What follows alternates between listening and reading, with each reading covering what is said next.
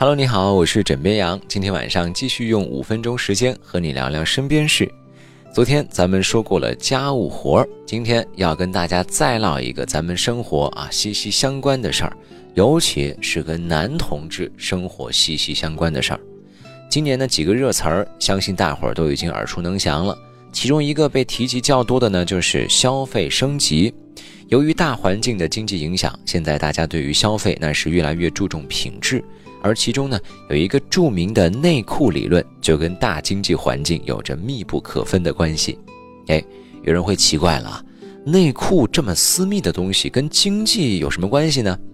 其实，早在2008年，美联储主席格林斯潘提出的内裤理论以来，他的这个理论啊，得到了多次认证。内裤理论是指经济不景气，男人不得不节省消费开支，甚至不再经常买新内裤。另一方面，经济不景气导致离婚率攀升，这离婚的男人不再注重自身形象，对新内裤需求骤降。而当经济复苏了，男人可以稍加挥霍，你说这离婚的男人啊，也要开始重新的约会，于是内裤销量自然就会大幅攀升了。啊，想必各位听到这儿，感觉这肯定是忽悠人的，但是呢，却实在是那么回事儿。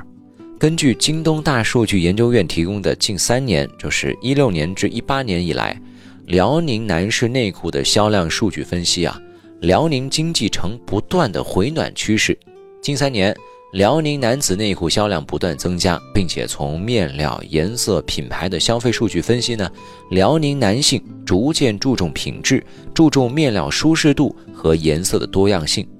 虽然这个内裤理论听上去有点像是调侃，但是细细回想，好像还真这么回事儿。如果说大家赚钱不多了啊，都饿着肚子，谁还会管我这个里边穿的私人衣物是否时尚和舒适呢？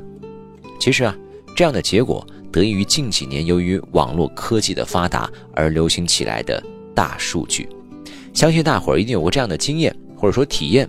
比如说打开淘宝看到了自己想买的东西，你搜索了。等你再次打开的时候呢，淘宝的推荐里就会出现和你习惯和喜好非常相似的物品，或者说，当你在电脑上逛淘宝的时候，你的弹窗弹出来的推荐内容也会跟你看过的东西非常相似。这么一说来啊，大数据好像渗进了我们每个人的生活里，小到买菜做饭，大到婚恋成家，现在呢，就连相亲都已经悄然实行起了大数据筛查法。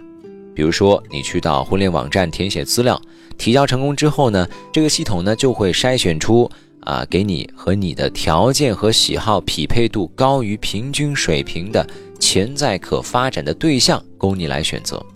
好像这样分析起来啊，大数据在找对象这事儿啊，可比你妈和你那些媒婆们仔细多了，而且靠谱多了。其实啊。现在大家的生活都已经离不开大数据了。确实，在很多时候，科技的进步可以让我们拥有更高效率的生活和解决方式。但是呢，也有人对于大数据提出质疑，就表示说啊，我们每天和谁干了什么，喜欢什么，买了什么，都已经有迹可循，好像生活啊被窥探一二，仿佛每个人都在裸奔呢。啊，这样的说法呢，未免有些极端了一点点。想想啊，如果大伙真的都在裸奔，那大概连你今天穿什么颜色的内衣内裤啊，都可以被透视吧。所以不知道各位对于这个事情你怎么看？你如何来看待大数据以及这个内裤销量高，经济就明显的好转这个事情呢？欢迎各位在今天的评论下方留言分享你的观点。好了，今天跟你先说这么多，喜欢一定要记得点击订阅。我是枕边羊，明天见喽，晚安，好梦。